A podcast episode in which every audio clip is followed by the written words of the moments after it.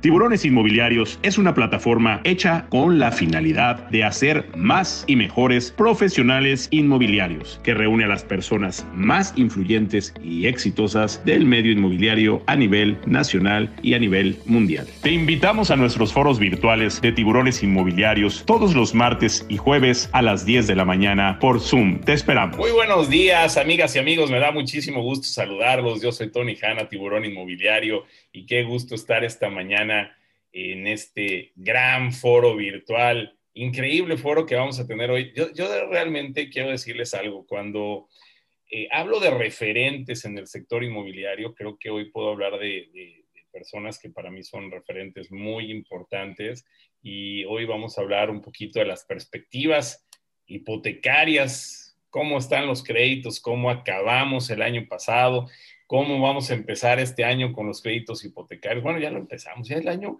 ya vamos desde el día 19, increíblemente, ya estamos en el 19 de, enero, este, se está yendo muy rápido el, año, pero bueno, vamos a, ver qué, qué, esperamos de los créditos hipotecarios este año y también qué esperamos del sector inmobiliario. La verdad, estoy muy, muy contento de poder recibirlos en este en este foro virtual número 68, Perspectivas Hipotecarias 2021. Y bueno, voy a saludar a tres grandes amigos. Uno ya no tarda en entrar, es el no lo saludamos al ratito, pero bueno, quiero saludar hoy a mi querido Enrique Margain, director ejecutivo de crédito hipotecario de HCBC. Eh, la verdad es que, miren, yo conozco a muchos de los, de los directores ejecutivos de crédito hipotecario en México. A muchos eh, parece, parece que están jugando al juego de las sillas. De repente uno, uno sale y el otro agarra la silla y así está. Y, y hay gente muy valiosa, pero quiero decirles que Enrique pues creo que ya está liderando lo que es el sector hipotecario en México por muchas razones más. Además está eh, pues en, un cargo ejecutivo muy importante también. Así que mi querido Enrique, Bienvenido a tu casa nuevamente. Gracias por estar aquí en Tiburones Inmobiliarios. Me da muchísimo gusto recibirte y saludarte. Gracias, Tony. Para mí es un placer estar contigo y con todo tu auditorio. Eh, un gustazo, como siempre.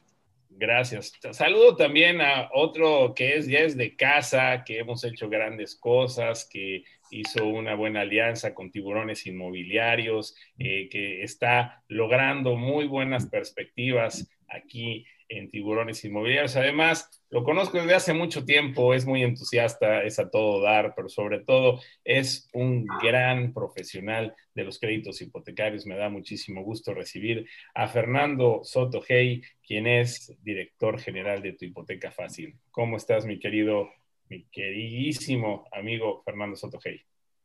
Mi querido Tony Hanna, estoy feliz de estar contigo. Me encanta participar en todos los eventos que organizas porque el entusiasmo que tienes nos lo contagias de inmediato.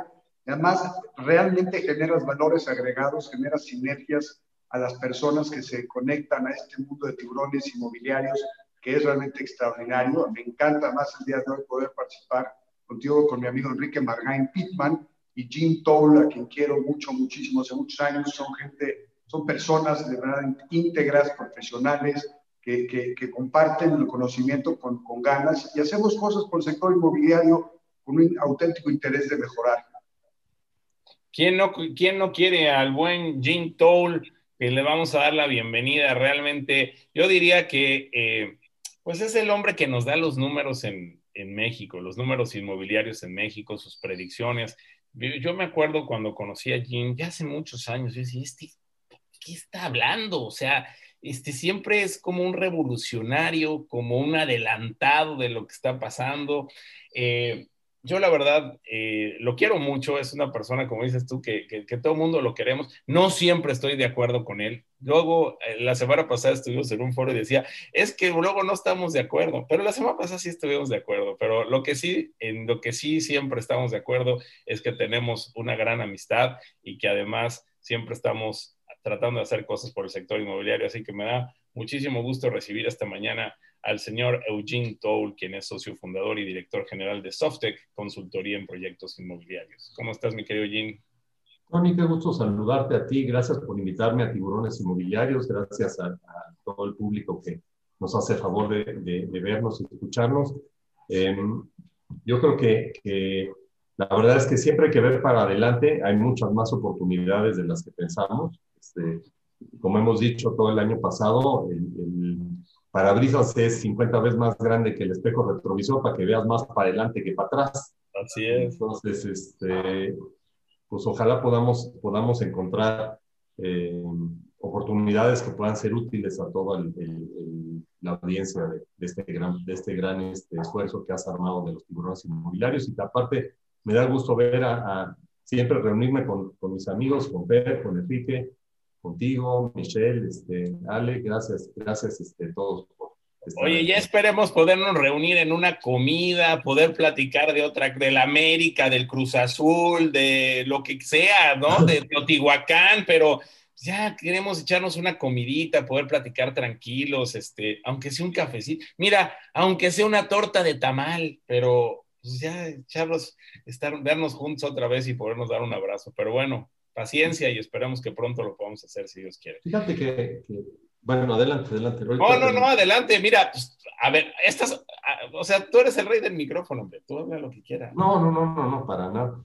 Fíjate que, que eh, en, en, el, en el tránsito del año pasado, una de las cosas que, que, me dediqué a hacer, pues es ver qué estaba pasando en el mundo, qué estaban haciendo otras gentes, qué estaban haciendo otras, otras empresas, cómo estaban enfrentando esta crisis. Y me topé con un chavo de Malasia que se dedica a hacer promociones en línea, que se llama Peng Jun, eh, que lo ha hecho realmente maravillosamente bien y ayuda a muchas empresas que quieren vender productos de software as a service y todas estas cosas. Eh, y cuando terminó el año, escribió una, una notita eh, de las cosas, lecciones aprendidas en el 2020, eh, que yo me tomé la, libertad de, tomar algunas de sus ideas y agregar otras mías, que me gustaría compartir ahorita con, con, este, con ustedes. Y, y, la, primera, la primera y la más importante, Tony, es que, es que tenemos que suponer que la crisis es permanente, que esta, que esta crisis, que este momento es permanente. Si operamos de esa manera, entonces nos quitamos las moscas de, oye, ¿cuándo va a acabar? ¿Y cuándo va a pasar esto? ¿Y cuándo va a pasar lo otro? Y nos vamos a enfocar a las cosas que realmente tenemos que hacer. Eh, ¿Qué cosas van a hacer que nuestras empresas sobrevivan? ¿Qué cosas tenemos que hacer para cuidar a nuestras familias? ¿Qué cosas tenemos que hacer para, para eh, hacernos amigos, mantener nuestras amistades? Eh, entonces, yo creo que esa es, esa es una, una grandísima lección eh, y es un poco, sigue también la idea de, de Jim Collins de, de, de sus libros de, empresas que perduran, empresas que sobresalen, este, Great by Design, que la paradoja del prisionero de guerra, ¿no? Que dice, bueno, yo no me voy a morir en este campamento de guerra, pero no sé cuándo voy a salir. Y tenemos que enfocarnos así, yo creo, ahorita.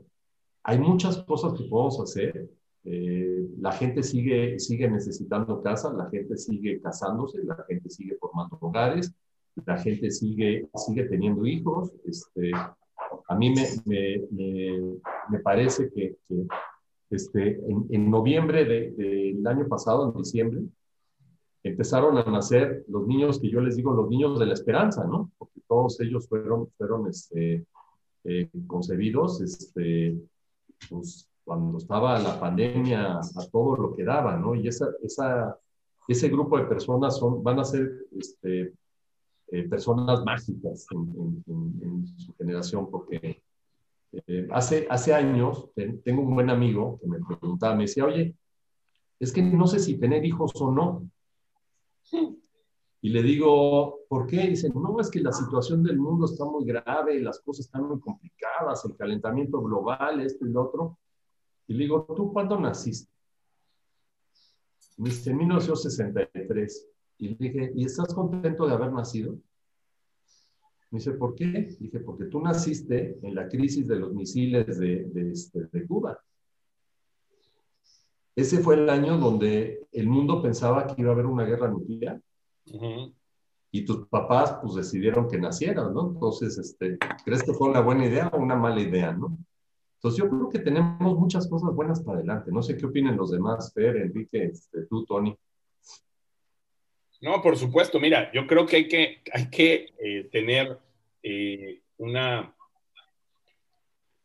A ver, una buena actitud. Me parece que, que, toda esta pandemia se resume a actitud. Yo creo que todos, salvo muy pocos, pero creo que todos hemos tenido subidas y bajadas en esta pandemia. Y hemos tenido días de desesperación, hemos tenido días de miedo, hemos tenido días de incertidumbre, hemos tenido días de no saber a dónde vamos, de no saber qué hacer, pero me parece que eso es normal porque cuando el hombre se sale de su zona de confort o de lo que está haciendo, pues normalmente te pasan este tipo de cosas. Pero creo que esto nos ha traído unas grandes oportunidades a todos y yo he entendido hoy que hay que enfrentarlo esto con actitud, sin miedo, sin temor y siempre, pues, quienes creemos en Dios, pues siempre de la mano de Dios pues, para hacer nuevas cosas. Así que me gusta mucho lo que nos estás contando, mi querido Jim. Déjame terminar de saludar y ya vamos a, ver, a poder platicar de todo, de todo esto que hoy vamos a tener mucho. Déjenme les digo algo. Háblenles a sus amigos. Ahora sí que, como dicen, despierten a los niños porque realmente este programa, este foro que vamos a tener con estas tres grandes personalidades, nos vamos a llevar información que no la van a poder encontrar en otra parte. Yo estoy seguro que vamos a ver cosas que hoy vamos a aprender y que verdaderamente les va a permitir tener la información. Acuérdense que quien tiene la información tiene el poder y hoy van a tener la información para poder tomar las mejores decisiones en el 2021. Así que bueno, quiero darle las gracias a, la Moody, a mi amigo Jaume Molet y a Daniel Narváez, a mis amigos, y darle las gracias por siempre estar presentes en Tiburones Inmobiliarios, confiar en este proyecto. Vamos a tener ocho eventos entre presenciales y foros digitales, no importa ya. Miren, si no se abre la pandemia, no importa, nosotros vamos a hacer ocho eventos 4D o, cuatro y cuatro o cinco y tres o los que se puedan hacer, pero lo vamos a hacer con muchas ganas y vamos a seguir haciendo cosas muy importantes con este gran portal que se llama www.lamudi.com.mx, que hoy te regala un paquete para poder publicar 50 propiedades seis meses. Así que muchísimas gracias por este giveaway que nos dan. También darle la el agradecimiento a mi querido amigo Érico García, Expo Exni 2021, nos va a dar ya una entrada, ya sea virtual o ya sea presencial, como se presenten las cosas. Gracias a mi querido Érico García. También darle las gracias a Carmen García Cosío que nos regala su libro Palabras Mágicas para Vender Casas, que está espectacular. Gracias, mi querida Carmen. Igual a Lilia Saldaña que nos regala su libro Pica Puentes, Hashtag Lady Broker. Gracias, mi querida Lilia. Y sobre todo, darle las gracias a Consuelo Vilar, mi querida amiga, que nos regala hoy una estancia, tres días, dos noches en un departamento de lujo hasta para ocho personas en The Grove, en este maravilloso resort en Orlando y además 100 dólares para que los puedas gastar ahí en The Grove. Muchas gracias a Consuelo Vilar.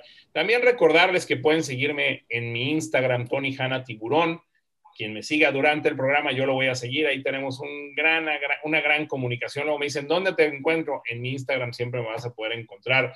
Recordarles que tenemos las redes de tiburones inmobiliarios. Síganos en nuestras redes, denle, denle a la campanita en nuestro canal de YouTube. Luego me dicen, ¿dónde podemos ver? Fíjense que constantemente me dicen, ¿dónde vemos los foros? Pues ahí en YouTube están todos los foros, están todos los webinars, tienes toda la información. Así que síguenos en YouTube Síguenos en Facebook, en Twitter, en Instagram y en LinkedIn. Y también recordarles que ya tenemos los podcasts. Ahí están los podcasts para ustedes cuando los quieran escuchar. Estamos en Spotify, estamos en Apple, están ya los podcasts de todos los foros listos para que los puedas escuchar.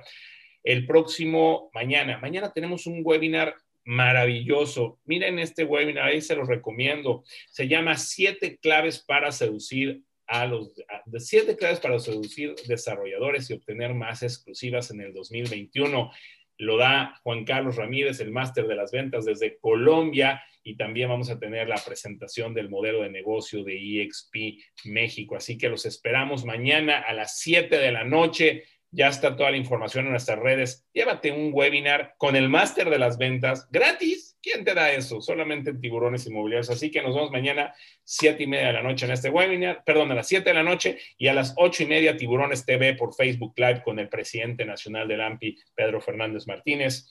Y también recordarles que el próximo jueves tenemos un foro también muy interesante urbes del centro de la República. Va a estar Jorge Pardo, vicepresidente de Vivienda Canaco Servitura en Pachuca, Marisela Pereira, presidente de AMPI Puebla, Ernesto Delin, presidente de AMPI Cuernavaca y Berenice García, presidente de AMPI Toluca. Vamos a hablar de las urbes del centro de la República, qué está pasando alrededor de la Ciudad de México. Y bueno, recordarles también que tenemos una gran masterclass que estamos impartiendo, estoy muy contento. Ya me animé a dar los cursos, no quería, pero pues ya la señorita Evans me trae loco, así que dije, bueno, pues ya está, tenemos una gran masterclass que se llama No quiero más exclusivas. La va a ser el próximo miércoles 3 de febrero les vamos a revelar todos los secretos en venta y en negociación y les voy a enseñar cómo hacer exclusivas de este curso, te prometo que vas a sacar exclusivas, te vas a decir, fue la mejor inversión de mi vida. Así que nos vemos en esta masterclass. Bueno, muchas gracias a todos los que están conectando. Eh, déjenme doy unos saluditos rápido. Alberto Cordero, Gabriel Morales, allá en Zacatecas, Alicia Rentería, gracias. Arista A, buenos días. Javier Roy, desde Barcelona, gracias Javier, qué gusto. Marielena Tomasini en Ciudad de México, Lilia Saldaña, buenos días. Jenny Tardán, Alfonso Cermeño, eh, Yolanda Colín, buenos días. Emilio Quesada, gracias. Buenos días desde Morelia, Michoacán. Eh, Federico Barton, allá en Puerto Aventuras, gracias. Leonel González en Tlaxcala, buenos días a todos. Montserrat Martínez, los ojos más bonitos del sector inmobiliario en la Ciudad de México. Alfonso Cermeño, les manda un, un, un, por supuesto, un saludo a Fernando y a Eugenia Alfonso Cermeño. Gracias. Gerardo Arenas, muy buenos días. Saludos desde Puebla. Ismael Gutiérrez desde Campeche. Luis Soto en Puebla, Vincent Ferrero en Los Cabos, Francisco Ortiz en Mérida, Yucatán, Rosy Zavala, buenos días, Nelly Karina Castro, gracias, Pati Arias, buenos días, Francisco Javier Alonso Ripoll desde Acapulco, Yadira Malpica en Acapulco también, eh, Heriberto Sánchez desde San Luis Potosí, Tomás Ruiz en Satélite, Ángel Díez, buenos días, interesante plática como siempre, Yasmín Rico en Guadalajara, Luis Martín Campos desde San Miguel de Allende, Roberto Castellanos desde Puebla, Guadalupe Huesca en Metepec y eh, Josefina López desde Puebla, eh, Guadalupe Pasos en Mérida, Yucatán y Mario Márquez, muy buenos días acá en, déjenme ver quién tengo acá también. Alejandro Aguilera, qué bueno que un amigo me lo recomendó. Apenas estoy tratando de entrar a la venta de inmuebles. Me da gusto saber que nos comparten algo a los que no sabemos nada. Seguro sabes algo. Bueno, Enrique Margain, ¿cómo terminó el 2020 en los créditos hipotecarios? muchas gracias, eh, Tony. Y, me, voy a permitir, eh, yo sé que esto es una plática, pero me voy a permitir poner una lámina. Ahí la pueden ver todos ustedes. amigo. Eh, muchas gracias. Eh, ahí pueden ver básicamente cómo se comporta la, colocación en el 2020 respecto a 2019. Realmente estamos hablando de que la colocación hipotecaria eh, se comportó bastante bien. Derivado de la pandemia, el cierre de la economía que se dio más profundamente hacia abril-mayo, el sector hipotecario cae en el segundo trimestre un 25%.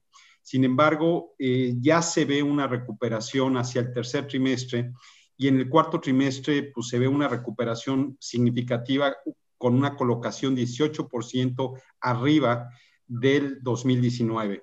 Eh, eh, todo el periodo enero-noviembre, pues ahí lo podemos ver, el número de créditos disminuyó 13% y en monto colocado solo un 2.1%. Realmente el, año pasado, el, perdón, el 2019, la colocación fue histórica. Se colocaron 195 mil millones de pesos por parte de la banca comercial. Esto es más del 50% de la colocación hipotecaria de nuestro país. Y este año prácticamente con lo que se vio en diciembre, que fue un diciembre muy fuerte en colocación, prácticamente en monto colocado se va a llegar al mismo valor, cerca de 195 mil millones de pesos con un menor número de créditos, alrededor de 120 mil. Lo que tenemos que ver hacia adelante es cómo hacemos más grande el tamaño del pastel, cómo se colocan más crédito y cómo la banca participa en otros segmentos de vivienda. Y si lo vemos en términos de cómo cambió la mezcla de la colocación, yo lo que te diría es que fueron menos créditos de adquisición de vivienda, como lo podemos ver en esta lámina. Los datos que se tienen son a noviembre del 2020, todavía no salen los datos de diciembre, pero solo hubo una disminución en créditos de adquisición de vivienda del 8%. y eh, hubo un incremento importante en lo que son los, los créditos de pago de pasivos, que es cuando mejora las condiciones de tu crédito hipotecario y lo cambias de un banco a otro para disminuir la tasa, para ajustar el plazo, para bajar de manera significativa la mensualidad de tu crédito. Este, este financiamiento crece un 63%, igual que el crédito de ampliación y mejora, que también tiene un crecimiento significativo con una base relativamente baja. Es de llamar la atención que créditos de liquidez, pues prácticamente no crece, y esto es el cuidado que ponen las gentes en eh, ser muy cuidadosos en este tipo de financiamiento. Entonces yo te diría que eh, la expectativa que todo el mundo teníamos hacia en el segundo trimestre de que la situación iba a ser muy complicada en el año, lo fue. Realmente hubo problemas en registros públicos de la propiedad, eh, en muchas circunstancias, pero se logró al final de cuentas una colocación muy similar a la que se tuvo en el, en el 2019. Entonces, creo que habla de un sector resiliente, un sector con una gran capacidad de tomar los mejores aprendizajes que se, que se han tenido en el tiempo y adoptarlos. Y uno de esos precisamente fue los programas de apoyo que dio la banca, eh, que en la parte hipotecaria representó cerca del 30% del portafolio hipotecario que está en los balances de los bancos, lo cual es bastante significativo. Indudablemente esto ayudó a mantener la llave del crédito abierta, a que la cartera vencida no se incrementara de manera eh, importante, del, de 2.6, 2.7 pasa a 3.2%. Entonces, creo que fue muy significativo eh, digamos, la reacción inmediata por parte de los bancos, indudablemente de las autoridades, con todo el tema de los criterios contables especiales para que pudiéramos dar estos programas de apoyo. Ese es un poco en resumen, Tony, lo que pasó. Yo creo que no fue un año malo y las perspectivas hacia adelante, indudablemente, eh, creo que, que, que, puede ser el próximo año un año mejor en la medida de que se controle y se mantenga los indicadores de cartera vencida.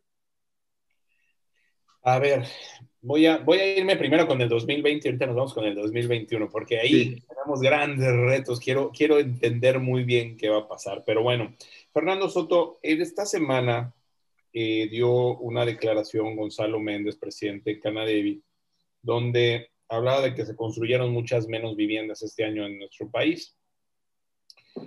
Esto va a pegar en, o sea, no pegó, ya vimos que no pegó, digamos, el del 2020, pero luego creo que vamos trayendo una cruda de, digo, para los que no conocen, están en otros países, una cruda es una resaca, traemos una resaca de lo que está pasando, de lo que pasó en el 2020, y en el 2021 va a afectar que se hayan hecho menos viviendas en México en este año.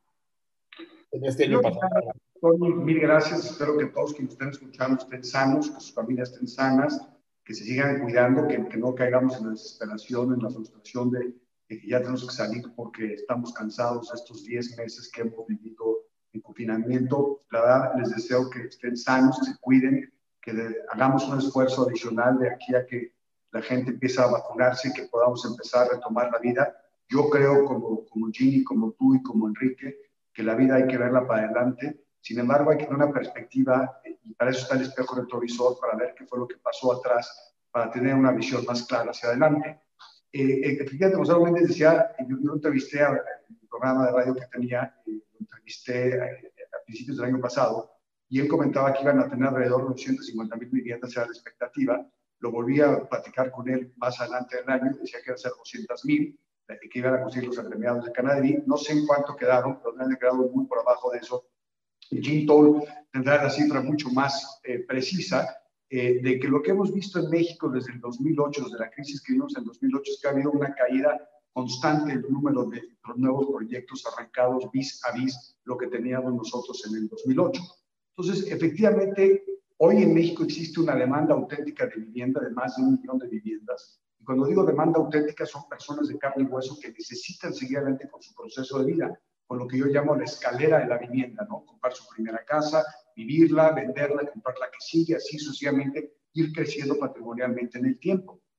Yo, por ejemplo, soy el primero convencido, Tony, de que si no eh, invertimos en el sector inmobiliario dando certidumbre a los desarrolladores que, que son quienes realmente toman el riesgo más grande de todo el proceso de, generación de vivienda, México va a enfrentar una eh, crisis más delicada de vivienda yendo hacia adelante, de tal forma que vamos a vivir una escasez de vivienda más profunda en muchas ciudades. Esto no pasa a nivel nacional porque hay ciudades como Querétaro, hay ciudades como Cancún, eh, Tijuana, donde hay un cierto equilibrio entre la oferta y la demanda, pero hay otras ciudades donde claramente hay un eh, inequilibrio en, en, en ese sentido. La buena noticia, Tony, de todo esto es que, como lo hemos platicado, lo platicamos antes de que empezáramos el programa, es que la banca sigue firme en el sector hipotecario.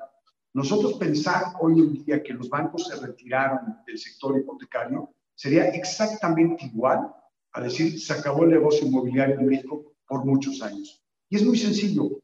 ¿Por qué? Porque los bancos le dan salida en algunos proyectos al 30% de los compradores y en otros proyectos más del 80-85% de los compradores compran con crédito hipotecario.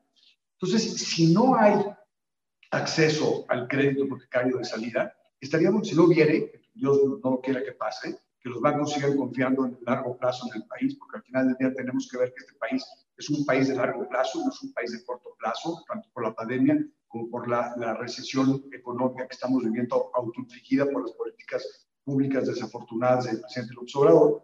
La realidad de las cosas, mi querido Tony, es que tenemos eh, claramente una salida para, para todos estos proyectos. Entonces, si bien es cierto que se están construyendo menos viviendas, si bien es cierto que hay desarrolladores que han decidido posponer la inversión por la falta, falta de certidumbre jurídica, por la falta de certidumbre en, el país yendo hacia adelante, la realidad de las cosas es que hay muchos otros que sí están invirtiendo, no lo suficientes, evidentemente, y esto Jim seguramente lo va a precisar, pero lo que sí es un hecho es que pensar hoy en día el sector inmobiliario sin acceso al crédito Sería simple y sencillamente decir, se acabó. Nosotros tenemos que ver que la banca, en la crisis más profunda de la humanidad, en la crisis más profunda de México económica, autoinfligida y luego agravada por la pandemia, la banca siguió prestando. Y no solo eso, lo mencionaba ahorita Enrique de forma muy clara. Yo, yo, yo, yo lo dije y lo he hecho en todos los foros a los que me han invitado. Si la banca no hubiera implementado su sistema o su programa de ayuda a deudores, en donde les dio aire en unos meses, cuatro o seis meses a los deudores que pensaban que iban a requerir esa ayuda o que requerían esa ayuda, hoy podríamos estar hablando de una situación completamente diferente. Y esto fue un programa, el primero que se implementó en México, de ayuda a deudores. Incluso se implementó antes de que viéramos los pequeños picos que empezamos a ver por ahí de abril y obviamente lo que hemos vivido el resto del año. Entonces, es una muy buena noticia, mi querido Tony, eh, que a pesar de que no se haya construido vivienda, la banca haya permanecido en, el sector, que hayan, no solo eso, sino que hayan ido a la par con Banco de México en la reducción de tasas, porque es otro factor muy importante que tenemos que tomar en cuenta. Hoy tenemos tasas de interés, si bien es cierto, muchas amarradas a la contratación de productos adicionales, tenemos tasas de 7,75, 8, 8,25, 8,50, y eso nunca lo habíamos visto antes en la historia de México. Tenemos pendientes, lo hemos platicado Enrique y yo, por ejemplo, el tema de los créditos a 30 años, que a mí no me encantan, pero son un vehículo extraordinario para que personas que no pueden comprar puedan comprar su primera casa y en el tiempo ir, eh, irlo renegociando por créditos a menor plazo o vendiendo su casa, su departamento para poder eh, comprar la siguiente. Entonces, yo, si bien es cierto, no estoy entusiasta para nada en el, en, el sector, eh, perdón, en, en, el país, porque estoy viendo el país, Estoy muy entusiasmado en lo que la resiliencia y el emprendedurismo del sector inmobiliario realiza y viendo cómo se materializan los patrimonios de nuestros clientes. Eso es lo más increíble, Tony.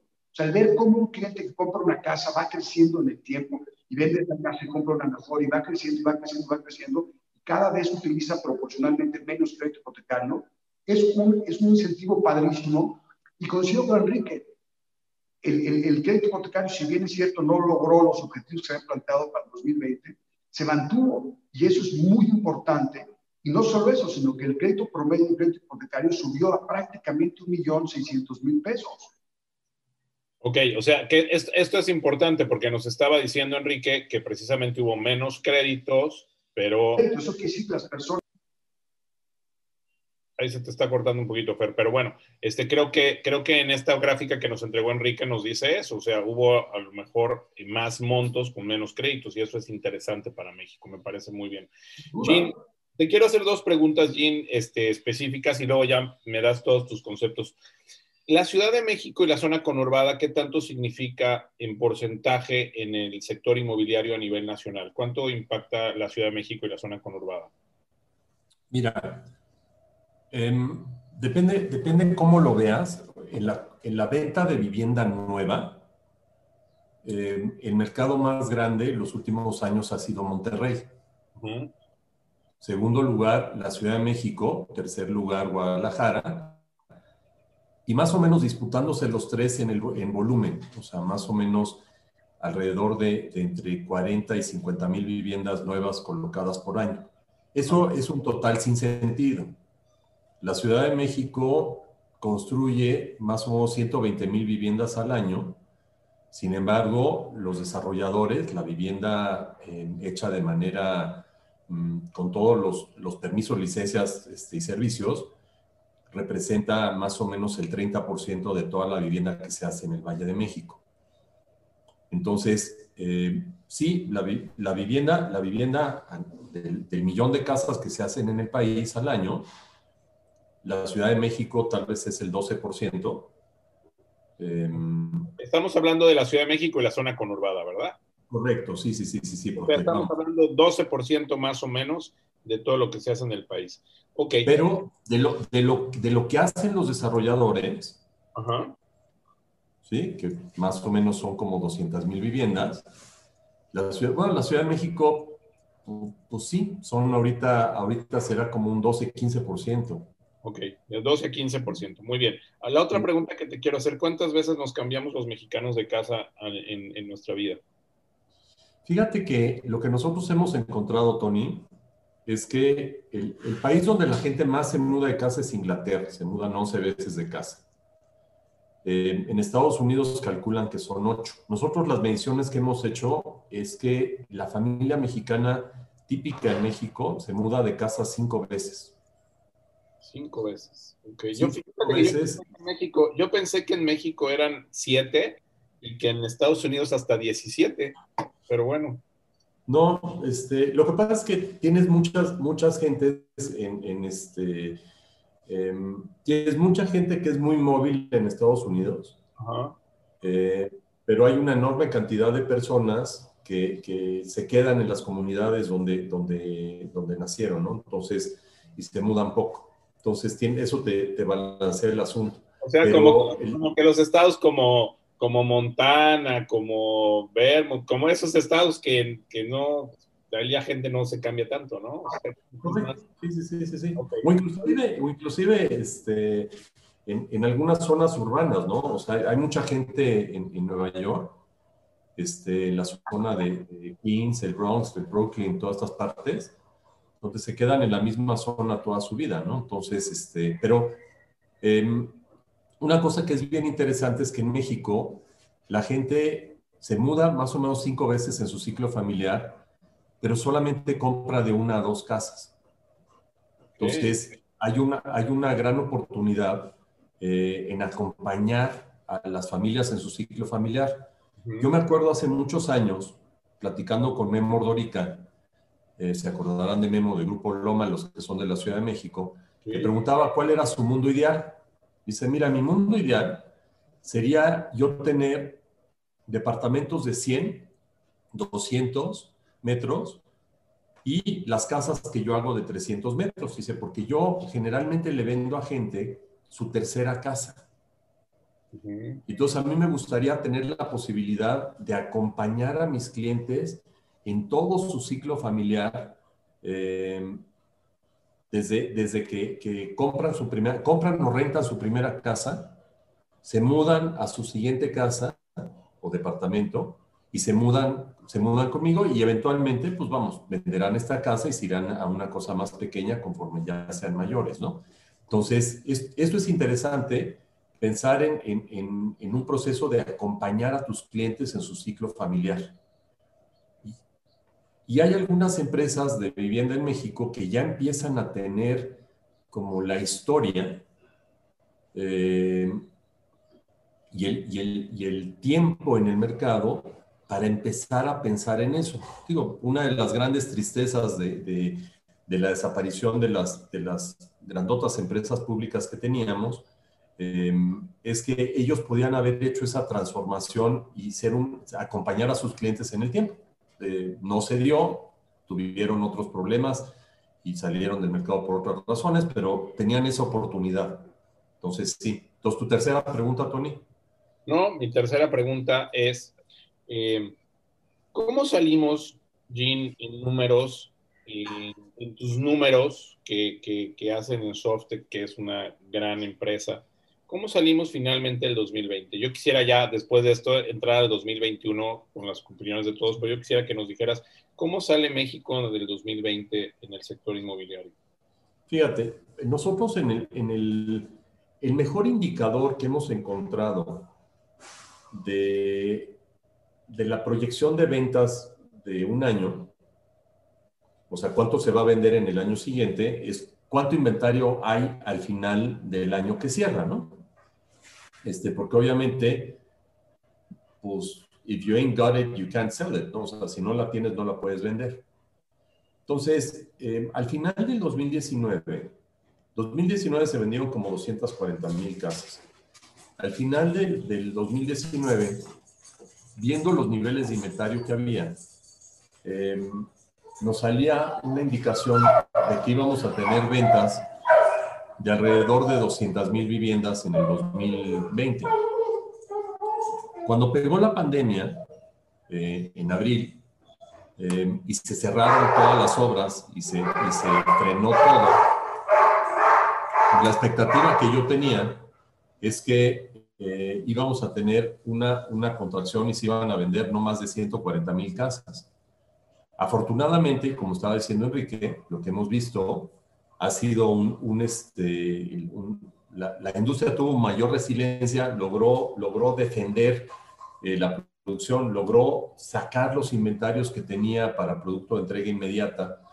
Em, nosotros hacia finales del año habíamos calculado que, se iban a vender em, como 195 mil viviendas y ayer revisando los números, eh, a noviembre había 200 mil viviendas nuevas escrituradas. Entonces, calcúlale tú que tal vez unas se hayan vendido unas 10, 15 mil más viviendas en, diciembre nuevas.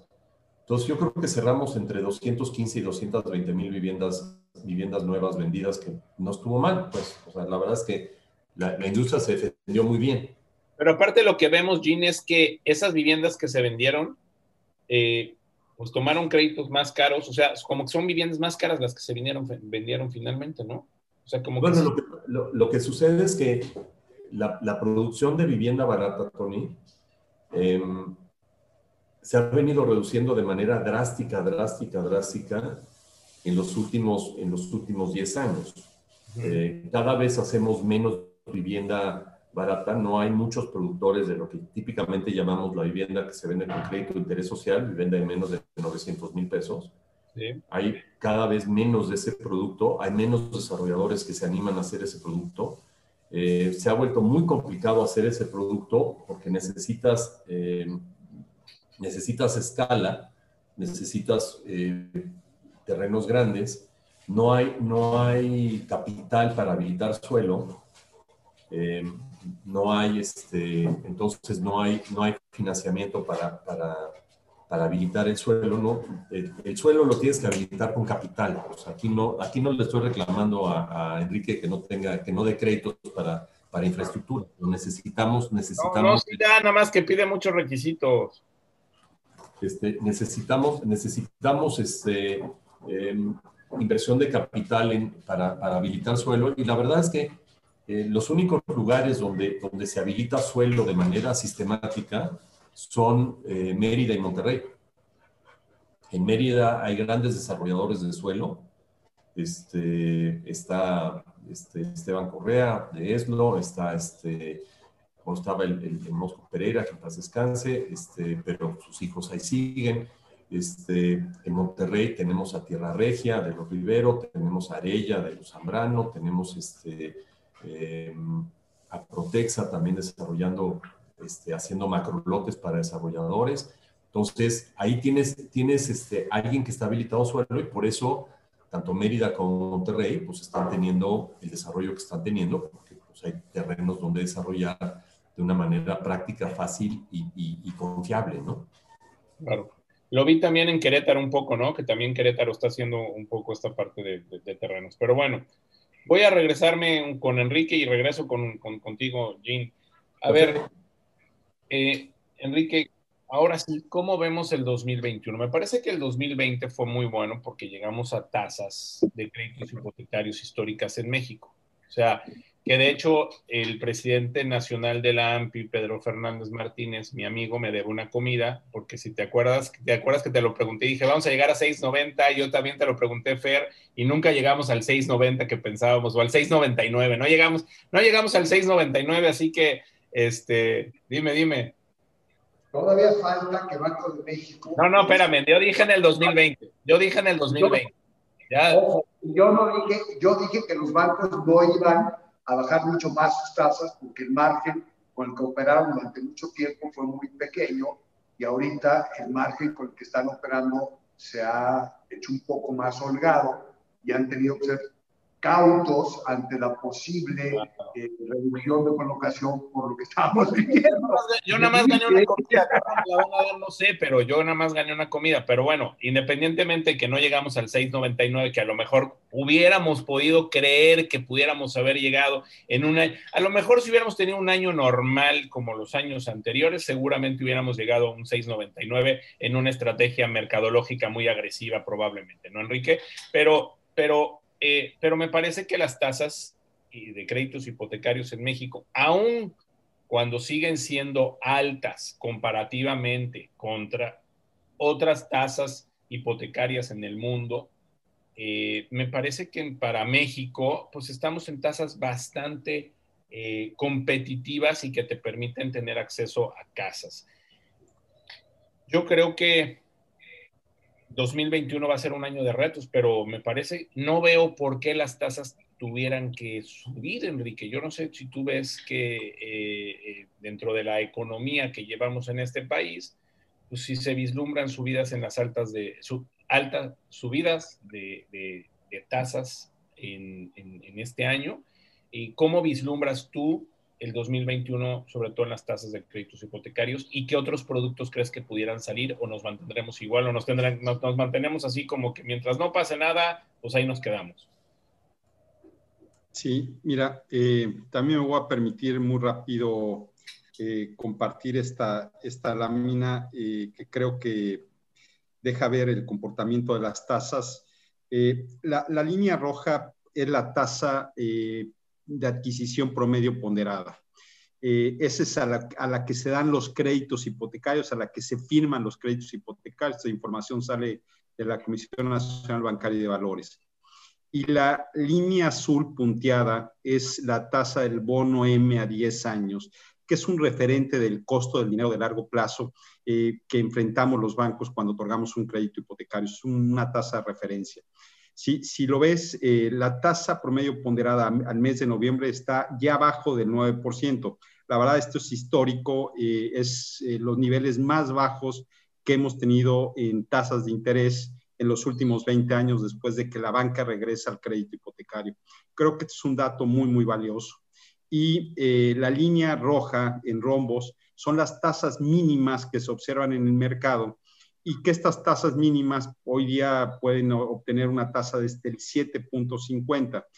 Pero estas tasas están eh, enfocadas a los mejores perfiles desde el punto de vista crediticio, a las personas que tienen el mejor buró de crédito, eh, menor nivel de endeudamiento eh, y que ponen un mayor enganche. Entonces, indudablemente, creo que siempre hay que ver en un banco las tasas intermedias. Pero yo creo que la parte positiva es eh, las tasas de interés están en sus mínimos históricos. Ahora, no es el único componente en el costo de un crédito hipotecario. Por supuesto, uno, un tema que es muy importante es la parte de reservas, el cargo por riesgo eh, que tienen que, que los bancos enfrentan cuando otorgan créditos. Y por supuesto hay una serie de costos adicionales como el tener una estructura para poder operar y, costos fijos, costos variables que enfrentan las áreas hipotecarias. Yo, yo, yo lo que te diría es, eh, si llegaran a bajar todavía más las tasas de referencia, eh, sería marginal todavía la disminución que podrían tener las tasas en los créditos hipotecarios y esto es porque tendríamos que ver qué también se comporta el portafolio en el, en el, eh, en, el año, ¿no? desde el punto de vista crediticio. Los bancos han venido haciendo eh, reservas adicionales, reservas adicionales a las que requiere la regulación, como una forma de eh, prevenir cualquier contingencia futura en, materia crediticia. Creo que este es un tema bastante positivo y indudablemente yo creo que hoy día todavía estamos viendo muchas personas que se acercan a los bancos porque están teniendo problemas en sus negocios, han perdido el trabajo y que indudablemente los bancos siguen abiertos a eh, dar reestructuras, eh, reestructuras definitivas eh, para poder apoyarlos, ¿no? Y eso tiene que ver con ampliación de plazos, disminución de tasas, quitas y o empujar mucho de la carga financiera hasta el final con lo que se llaman bullet payments o balloon payment. Entonces, creo que es importante que las personas que tengan problemas en no poder continuar pagando sus créditos hipotecarios se acerquen a los bancos. Y todavía los procesos de adjudicación eh, son todavía lentos. Entonces, todos estos son limitantes para que la, tasa de interés siga bajando de manera significativa. Eh, yo creo que dentro de las perspectivas hacia adelante, eh, yo creo que hay cuestiones positivas como que los precios de la vivienda siguen estando sólidos. Jim la verdad, puede comentar mucho más de este tema. Están creciendo por arriba de inflación, no hay una burbuja de precios. Creo que este que significa que es el colateral de los bancos, eh, creo que es eh, una noticia favorable. Hay nuevos productos hacia adelante, Tony. Eh, hay varios productos que la banca va a incorporar durante este año. Uno es muy relevante con el Infonavit, que es el, el, el saldo de la subcuenta de vivienda que tienen los derechohabientes no activos, aquellos que ya no están cotizando al Seguro Social, pero que tienen un saldo de la su cuenta de vivienda que no utilizaron. Eh, hoy día, a través de un programa que se llama Cuenta Infonavit más Crédito Bancario, que va a lanzarse en el primer semestre del año, pueden ocupar ese saldo de la su cuenta de vivienda cuando saquen un crédito hipotecario con la banca y eh, el Infonavit va a participar con el 30%, la banca con el 70% y al momento de la firma pueden utilizar esos recursos eh, de, que tienen acumulado en su saldo de la su cuenta de vivienda. Son más de un millón de derechohabientes no activos eh, que pueden utilizar este recurso para la compra de una vivienda. Esto puede ser un detonante de la demanda. Déjame entenderlo bien, Enrique, porque tú hablas en, términos muy técnicos, pero la gente que estuvo trabajando en una empresa, cotizó en Infonavit, dejó de trabajar en esa empresa, ya hoy no está trabajando y lo que están buscando es que no se pierda esa, eso que ahorró durante mucho tiempo y ahora el Infonavit le va a dar también crédito a esa gente que aún ahorita no esté trabajando? ¿Cómo va a ser? Sí, sí, exactamente, tú lo, lo mencionas muy bien. Hay mucha gente que trabajó en una empresa, generó eh, un saldo de la su cuenta de vivienda que va a esperar hasta que cumpla 65 años para poder retirar ese recurso que es parte de su fondo de pensiones. Ahora, con la reforma a la ley del Infonavit, y este es un plan que ya se tenía previsto anteriormente, eh, esa, persona que tú bien mencionas puede solicitar un crédito con un banco y eh, prácticamente al momento de la firma del crédito, el Infonavit le, le entrega el saldo de la su cuenta de vivienda que tiene acumulado eh, y que puede ser parte de los recursos para el enganche de la vivienda y el Infonavit va, va, va, a participar del 30% de la línea que determine el banco. Es un programa que hemos venido trabajando con el instituto desde hace ya tiempo eh, y esto es para que todas estas personas que había sido una aspiración de la banca, que pudieran obtener o sacar su saldo de la su cuenta vivienda cuando compren una vivienda. Eh, entonces, creo que esto va a ser un programa que va a detonar la demanda. Es un programa muy importante. Hay otros programas como Fobiste para Todos, que con el, con el, con el Fobiste, que está orientado a los trabajadores al servicio del Estado, que coticen al ISTE. También hay un programa muy interesante. Y yo creo que la banca también eh, podemos reactivar, y esto lo he platicado contigo, programas como los que tenía de crédito para no residentes a través de eh, un crédito, ya sea en, moneda nacional o en dólares, enfocados para americanos, canadienses que quieran comprar una vivienda en México, a través de un escrow account, de un fideicomiso de zona restringida, eh, programas de compra, eh, de renta con opción a compra. Yo creo que se pueden diseñar. preventas, ¿no? Los de preventas. Preventas, lo que hemos platicado. Yo creo que todavía hay mucho para seguir innovando en materia de crédito hipotecario y poder detonar mucho más la demanda. Creo que eh, también programas como este de Unamos Crédito, donde dos personas que no tienen una relación familiar, pero que quieren comprar conjuntamente una vivienda en una figura de coacreditado, lo puedan hacer con ciertas reglas. Creo que por ahí hay muchas, muchas posibilidades de detonar eh, la demanda dar mucho más financiamiento, flexibilizar los, los criterios eh, que se tienen hoy día. Y creo que en ese sentido se puede trabajar muchísimo, Tony. Eh, y yo lo que veo hacia adelante también es una perspectiva positiva por estos nuevos productos. Eh, es importante la contención de la cartera vencida, los precios de la vivienda se han mantenido sólidos, estamos con las menores tasas de interés, hay un bono demográfico y sobre todo hay un déficit déficit habitacional, sobre todo en los segmentos de menores ingresos, pero indudablemente hay muchas oportunidades. Indudablemente tendremos que ver el comportamiento de la economía, el crecimiento económico que se plantea para, para el próximo año más o menos entre 3.5%, 4%, eh, y la generación de empleos, que, que son determinantes para indudablemente el crecimiento del crédito. Esa sería mi perspectiva me, entusiasma mucho todo lo que nos dices, Enrique, porque me parece que lo estás viendo desde un aspecto muy frío, muy, muy como está realmente los números. Esto de, de, del crédito, este, de unamos créditos, es como la pruebita del amor, así lo veo, ¿no? A ver, dame la pruebita del amor y ya no va a ser, ya la pruebita del amor va a ser, unimos nuestro crédito, ¿no? Así, así es un crédito romántico, así lo veo, ¿no? Pero... Eh, pero me parece que, las perspectivas que nos das son perspectivas eh, muy buenas, son perspectivas que eh, están basadas en lo que ha pasado eh, y en lo que tenemos hoy. Entonces creo que tenemos buenas perspectivas hacia el sector inmobiliario tanto en precios como para los inmobiliarios, pues que sepamos que tenemos muchas posibilidades de seguir haciendo negocios, ¿no?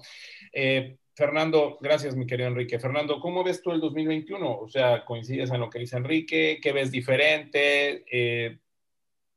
¿Va a haber pruebita del amor por el, tu hipoteca Coincido con Enrique en lo que, lo que dijo, por supuesto. Afortunadamente, Enrique y yo tenemos un diálogo permanente donde reportamos ideas donde rebotamos opciones y rebotamos cosas, lo cual me da muchísimo gusto porque es un placer platicar siempre con él.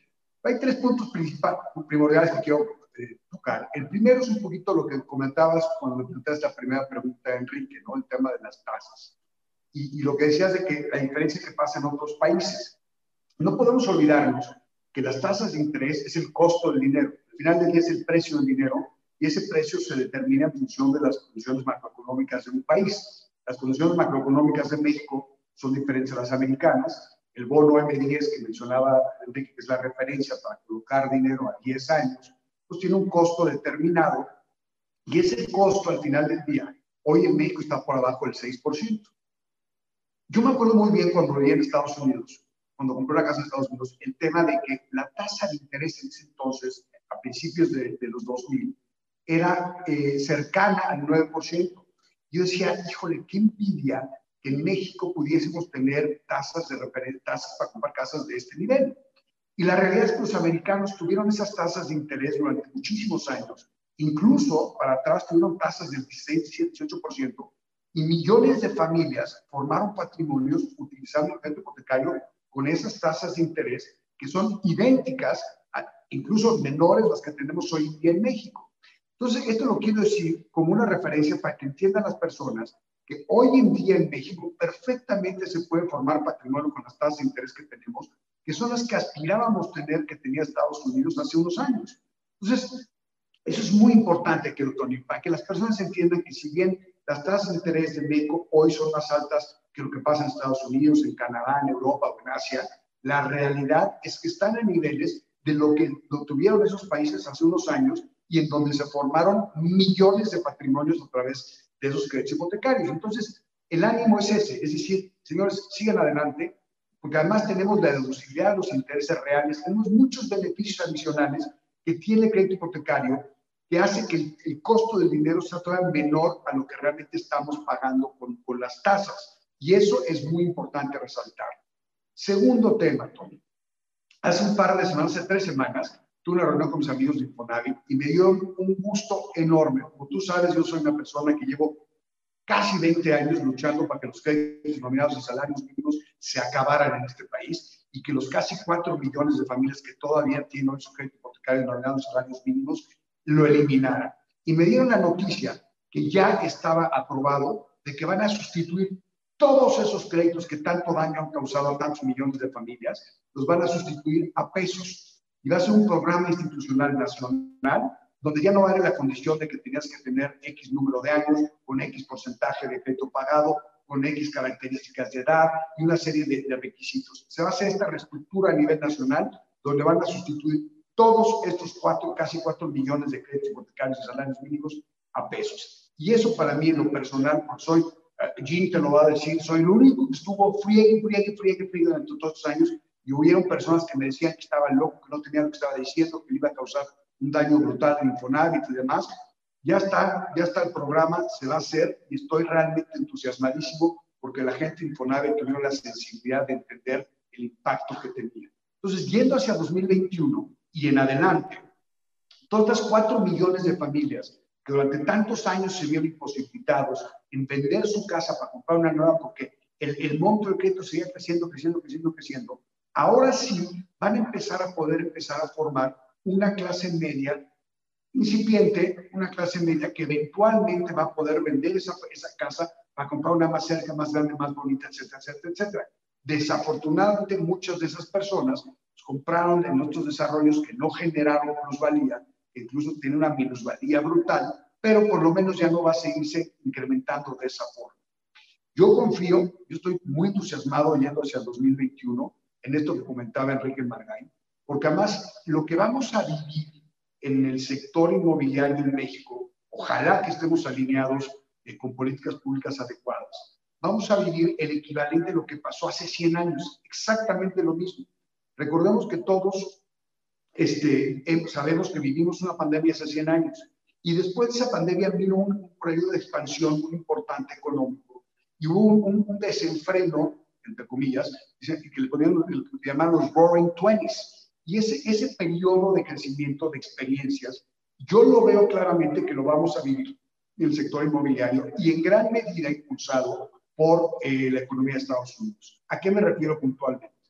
Las personas llevamos un año encerrados, un año posponiendo decisiones, un año eh, de alguna manera impidiendo tener experiencias de vida.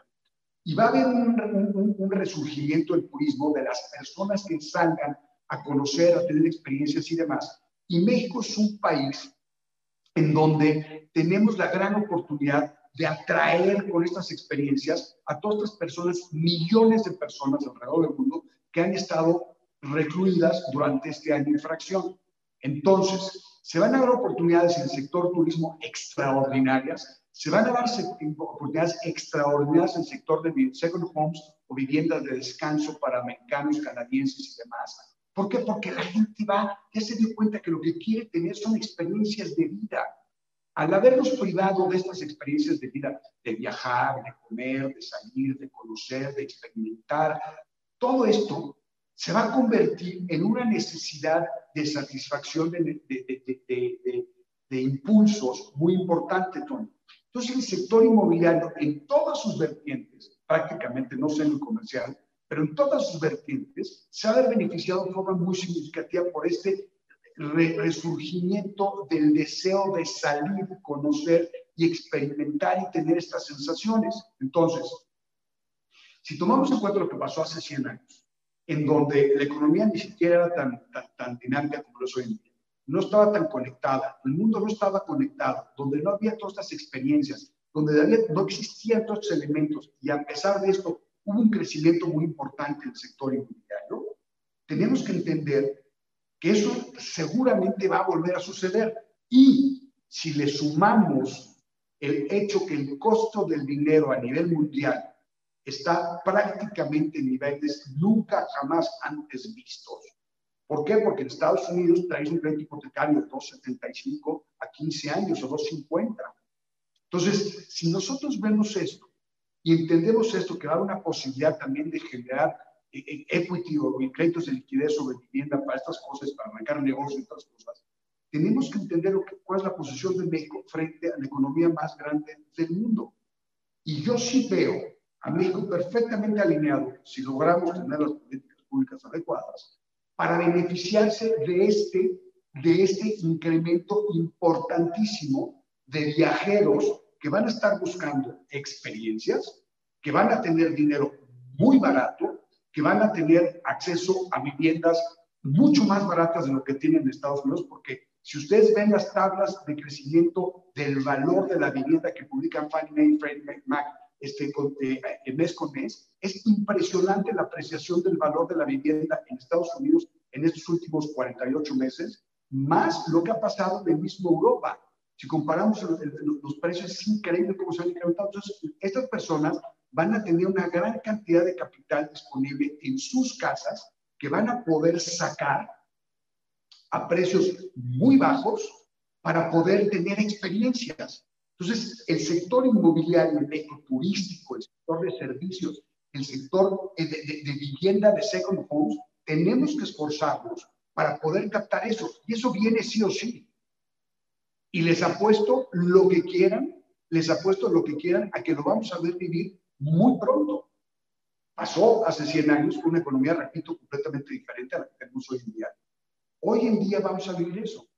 Entonces, el planteamiento que hace Enrique de todos estos nuevos productos hipotecarios para mexicanos, el producto que hemos venido peleando eso de Enrique durante años, el tema de los, de los créditos hipotecarios a canadienses y americanos, que me parece increíble que no las podemos sacar, va a ser clave para un sector. Pero ya está funcionando ese, ¿no? Ese, ese, ese producto ya está funcionando actualmente. Ya lo sacó Santander, lo sacó Santander, pero lo están haciendo todo todavía demasiado, o la vale, lo están haciendo demasiado, demasiado manual, demasiado artesanal y, no permite que tenga un proceso de, flujo adecuado para el volumen de operaciones que hoy en día podríamos estar cerrando en Los Cabos, en Ensenada, en, en, Cancún, en la Riviera Maya.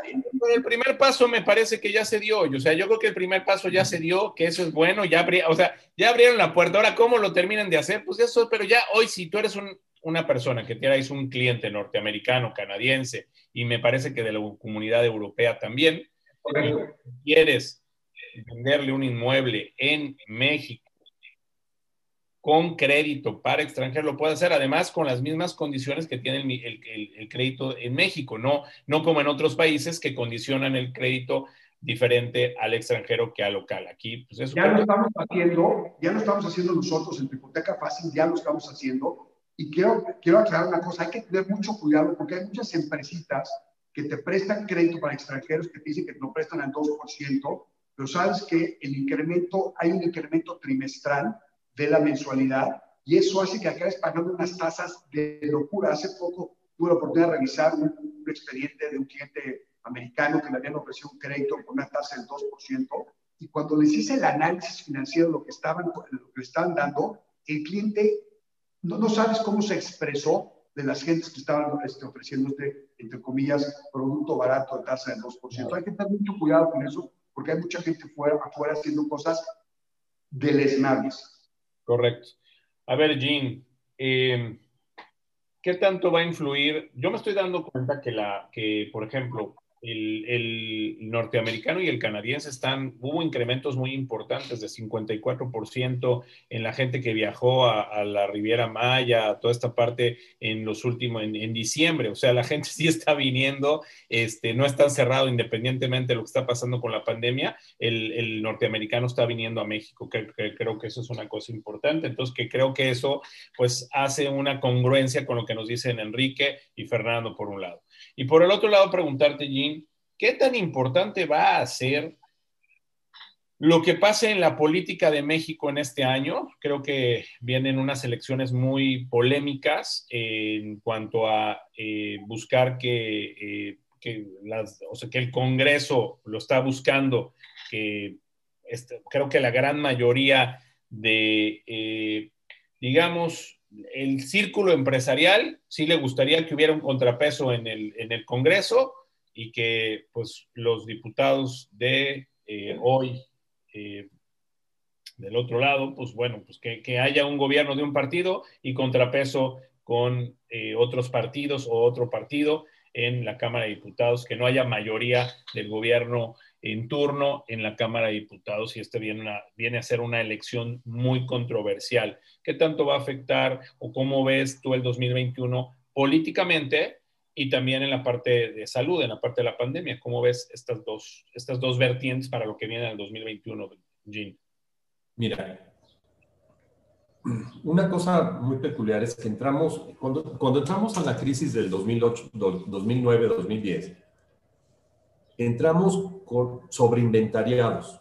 Teníamos mucho inventario de mercancía, de vivienda, de todo tipo, que se había empezado a producir alrededor del 2005. Ahorita, Tony, em, en las 44 mercados que nosotros encuestamos cada trimestre, como tú sabes, Softec manda shoppers a 44 mercados una vez al trimestre eh, y le damos seguimiento a los proyectos desde que los encontramos hasta que venden la última unidad Ahorita tenemos 240 mil unidades en inventario. Si todos los proyectos siguieran vendiendo al ritmo que están vendiendo en los diferentes mercados, en este 2021 venderíamos 137 mil viviendas. Porque obviamente no puedes vender más que el inventario. Entonces, podrías vender entre 137 mil y 240 mil viviendas lo que estamos encontrando es que se están agotando los inventarios muy rápido, mucho en la vivienda barata, la vivienda de menos de un millón de pesos, los inventarios están, se están colapsando. Em, en, la vivienda, en la vivienda media, pues hay más o menos se defienden. En la vivienda eh, residencial y residencial alta, más o menos están haciéndose proyectos que sustituyen el inventario que se vende. Pero una de las cosas que, percibimos es que hay una, hay una contradicción, porque por un lado, como Enrique ahorita nos enseñó, la gente sigue comprando casas, la gente sigue pidiendo su crédito hipotecario, pero por otro lado, los desarrolladores están siendo mucho más cautelosos en arrancar proyectos nuevos. Fíjate, nosotros encontramos que de los eh, 4.600 proyectos que tenemos activos a nivel nacional, tenemos más o menos la mitad que tienen menos del 30% de su inventario, lo cual quiere decir que deberían de estar preocupados en comprar el siguiente terreno y arrancar el siguiente proyecto. Sin embargo, lo que vemos es que eh, hay mucha gente que lo que está diciendo, ¿sabes qué? Mejor termino mi mercancía este, le bajo de tamaño a mi empresa y pues veo a ver qué pasa. Entonces, eso es lo que te hace, siempre que pasan estas cosas, se hacen, se hacen huecos de oportunidad y te empiezan a aparecer eh, chavos, desarrolladores jóvenes que, que, se animan a, a, correr, correr el riesgo de, de estas incertidumbres que estamos viviendo. Este año también, más importante que el Congreso, Tony, eh, para los desarrolladores, es el, cambio, el cambio de, de, de, estafeta en los municipios. La verdad es que tú como desarrollador te importa mucho más que te den tu licencia el municipio y tu relación con el gobierno estatal que lo que pasa a nivel federal. Lo, que pasa a nivel federal, tú que estás en Veracruz, pues lo que pasa a nivel federal, pues es así como una mitología este, que, que te causa angustia o, alegría dependiendo de, de, qué es lo que te guste ver. Este, pero lo que te afecta en el día a día es, es, lo que pasa en tu municipio y lo que pasa en tu estado, ¿no? Entonces, em, el, el, relevo en los municipios va a hacer que sea más difícil eh, sacar, sacar eh, permisos para hacer ciertas cosas. Otra de las cosas que ha pasado es como ha bajado el número de, de proyectos que se, que se arrancan, porque la verdad es que algunos de, los, de, las gentes en los municipios, pues sean, sean, cuando tú llegas con un proyecto, dicen, pues de aquí soy, y te piden el puente, el pozo, la escuela, este, y pues todas las demás cosas que te puedas imaginar que les hace falta en el municipio, ¿no? Entonces, eh, una de las cosas que vemos es que se está, se está abriendo un hueco de oportunidad porque, pues la verdad es que pues, está acabando la mercancía. Entonces, una, hay que fijarse, hemos encontrado este, una enorme cantidad de ciudades donde hay menos de un año de inventario en, los diferentes segmentos. Este, ahorita les comento aquí en, en, tiburones inmobiliarios, si alguno de, de las personas que que está viendo este programa ahorita le interesa eh, un reporte de, su ciudad, si, nos manda una notita a info.softec.com.mx, con mucho gusto les damos un, reporte gratuito de, la situación del mercado en general, de la ciudad que, ellos quieran, de las que, de las que Softec este, eh, monitorean. Entonces, info.softec.com.mx y con mucho gusto les damos un, un reporte del mercado. Ahora, en el mercado vacacional, lo que estamos viendo, Tony, eh, es curioso porque veíamos esta tendencia y, la platicamos desde el 2007, desde hace 14 años. Eh, en Estados Unidos se compran un millón de propiedades vacacionales, second homes al año. Los ingleses, que es otro grupo muy comprador de second homes, compra alrededor de medio millón de second homes al año. Eh, mercados como Turquía, como, como Turquía vende alrededor de 50 mil second homes al año a extranjeros, con todas las broncas que han tenido recientemente el señor Erdogan, todas estas cosas. Los extranjeros siguen yendo a, a Chesme y a todos estos lugares fabulosos que tiene Turquía, comprando propiedades, en Dubái también. Entonces, el mercado potencial para propiedades vacacionales eh, de gente que, pudiera venir a México, hay dos millones de compradores al año. En México, como les dije hace un momentito, se venden un millón de casas nuevas al año a mexicanos. Y los compradores de second homes de, de, los países este, que podrían ser nuestros clientes son dos millones. Estamos, el, el, año 2019, que el año fue el año pico de ventas, vendimos 12 mil, de las cuales la mitad fue extranjeros y la mitad fue nacionales. Nos vendimos 6.000 viviendas nuevas a, extranjeros y 6.000 a nacionales. Échale otras 6.000 usadas, pues tenemos 12.000 12, que le vendimos a un mercado de 2 millones. La verdad es que este es un mercado realmente gigantesco. Yo estaba haciendo el cálculo, Tony, si tuviéramos una participación de mercado de 40 a 50 mil viviendas al año, que es a la que deberíamos de aspirar, eh, eso te podría estar generando ingresos al país del orden de 20 mil millones de dólares este, en divisas este, que podríamos estar jalando. Em, y para hacer eso, definitivamente sí requerimos em, un crédito hipotecario, o sea, que le des un crédito a un extranjero basado en su, en su buró de crédito, en donde sea que esté en extranjera, Em, y que se acepte la garantía de un inmueble en México. Pero para eso tiene que haber una cooperación entre, entre por ejemplo, eh, Enrique, la, filial, la filial inglesa de HSBC, tiene que creerle que Enrique sí puede ejecutar una garantía en México si el cliente inglés no paga. ¿no? Entonces, esa, esa, esa relación entre las filiales eh, curiosamente, de repente creo que es hasta más difícil que, que la política entre los estados y los municipios que, que le crea Londres a, México, pues luego, luego no se creen tanto, ¿no? O, es, Madrid, Madrid a México, ¿no? te, voy a decir, creo que debe de haber dos cosas fundamentales para que esto pase. Fíjate, estamos hablando de la posibilidad, y yo, yo espero poder ser un buen interlocutor con las autoridades y que entiendan esto, porque no lo han entendido. 20 mil millones de dólares de divisas, lo que podemos generar, pero tienen que pasar dos cosas fundamentales. Primero, que se modifique el artículo 17 constitucional para que los extranjeros puedan comprar en México sin la necesidad de un fideicomiso. Los, ¿Sabes que está en el Congreso desde... desde Se autorizó en el 2013, está autorizada en abril del 2013 y se va al Senado y el Senado la frena, la para. ¿Por qué la para? Yo he estado hablando con varios senadores y esto tiene que pasar. Esto es fundamental lo que me estás diciendo yo creo que aquí vamos a hacer un equipo muy importante para poder volver a luchar por este tema.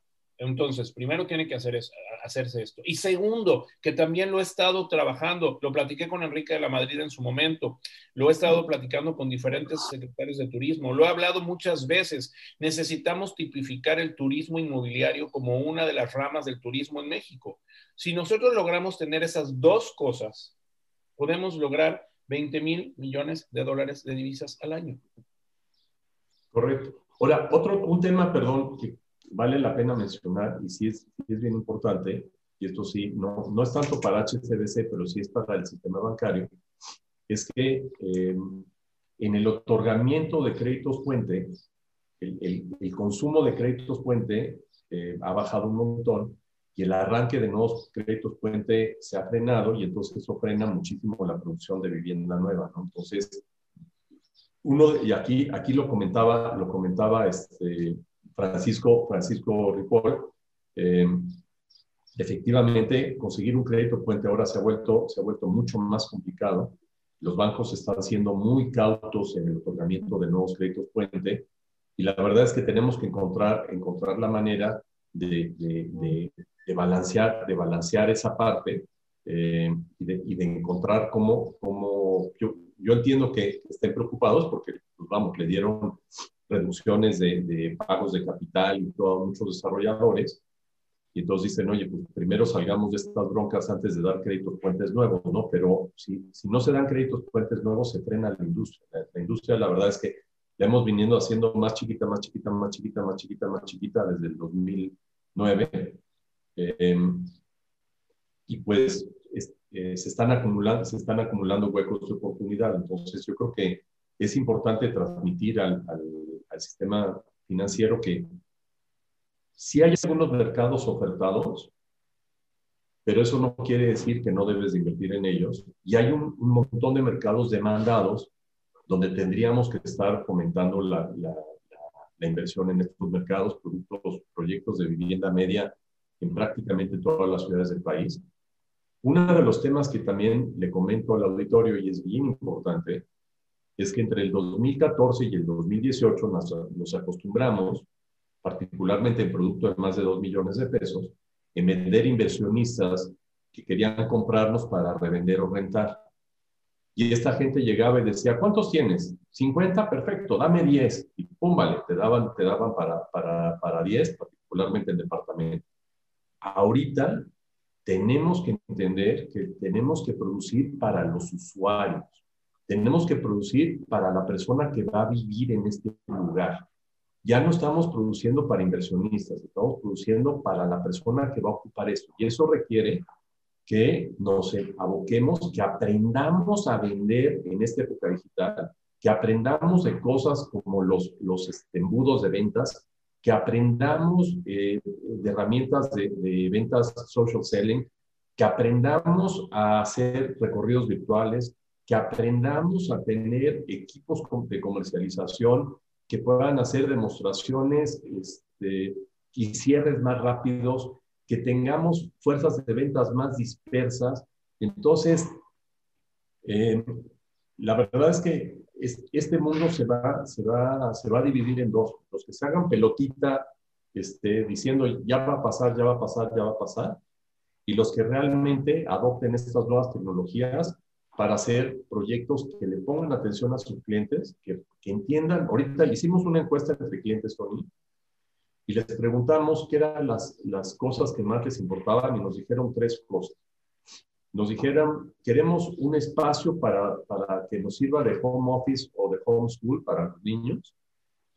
Queremos este, balcones más grandes o áreas jardinadas, en el caso de casas, y queremos Internet de alta velocidad. Los tres atributos que más, más gente pidió. Y luego hubo una encuesta en el Financial Times en Inglaterra, pidieron lo mismo. Una encuesta que hizo, que hizo el país en España, lo mismo. Entonces, son espacios para poder trabajar o, tener escuela remota, este, balcones más grandes y áreas jardinadas y internet de alta velocidad. Esos, esos son los atributos que la gente está pidiendo en los productos nuevos. De hecho, hemos encontrado un nicho bien interesante de personas que no están comprando second homes, sino que están comprando su vivienda primaria en Vallarta, en Los Cabos, en Mazatlán. En la Riviera Maya no lo hemos visto tanto, pero porque la Riviera Maya tiene un problema que no hay internet de alta velocidad. Este, entonces, ahorita en, Vallarta, en Mazatlán y en Los Cabos, que sí hay, eh, están llegando gente que trabaja en Amazon, que trabaja en Microsoft, que trabaja en Google, que son este, funcionarios, ni siquiera ejecutivos de super alto nivel, que dicen, oye, pues estar yo encerrado en un departamentito en Seattle, a estar viviendo en una casa todo mecate en Mazatlán, pues mejor me voy a Mazatlán, ¿no?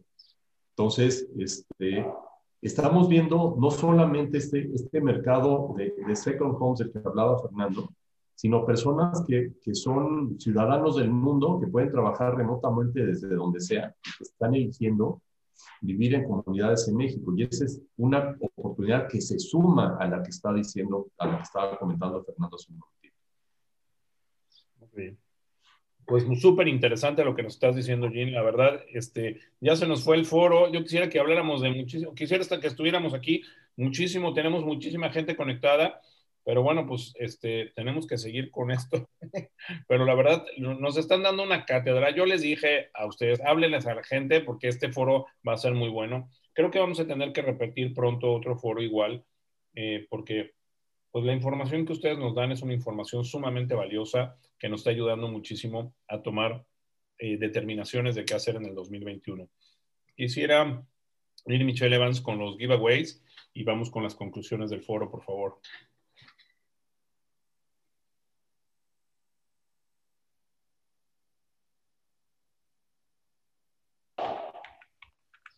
Bien, tuvimos 479 personas que se inscribieron en, em, en Zoom, además de las personas que se eh, inscribieron en, o que están en YouTube. Muchísimas gracias. ¿Quién se lleva eh, Lilia García?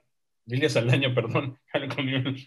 Lilia Saldaña 167. Carmen García 461. Expo Exni 192. Em, la Moody 467 y de Grove con, cortesía de Consuelo Vilar a Orlando, ¿quién se va? El 476. Muy bien, felicidades. Ahorita les decimos quiénes son los ganadores. Mi querido Enrique, me gustaría escuchar tus conclusiones de este sextuagésimo octavo foro virtual de tiburones inmobiliarios, perspectivas hipotecarias 2021 ¿Cómo ves todo lo que hemos visto hoy? ¿Cómo ves el 2000? ¿Cómo, cómo, cómo vamos a, a irnos? Digo, nos dejaste muy entusiasmados. Han sido muy buenas tus declaraciones y me gustaría que nos dieras esta conclusión, que nos hiciera irnos con una perspectiva de información importante para el 2021, querido amigo. Eh, pues primero que nada, pues muchísimas gracias. Para mí siempre es un gusto estar aquí con, contigo, con, con todas las personas que nos hacen favor de escucharnos. La verdad es que yo veo un año 2021 que indudablemente será mejor que el, 2020, que ya lo vimos en materia de crédito hipotecario, no fue malo, fue en línea con lo, en términos de monto de colocación, con lo que sucedió en el 2019, que fue un año histórico para la colocación hipotecaria bancaria. Creo que eh, los temas de tener las menores tasas de interés que hemos tenido en, las últimas dos décadas en materia de crédito hipotecario, tener un tema de bono demográfico, eh, que los precios de la vivienda se han mantenido por arriba de la inflación, que sigue siendo la, mejor inversión patrimonial, el tema de la contención de la cartera vencida a través de los programas de apoyo, la buena comunicación y colaboración que ha tenido la banca con los organismos de vivienda para poder dar más opciones en materia de financiamiento. Creo que también es un tema positivo.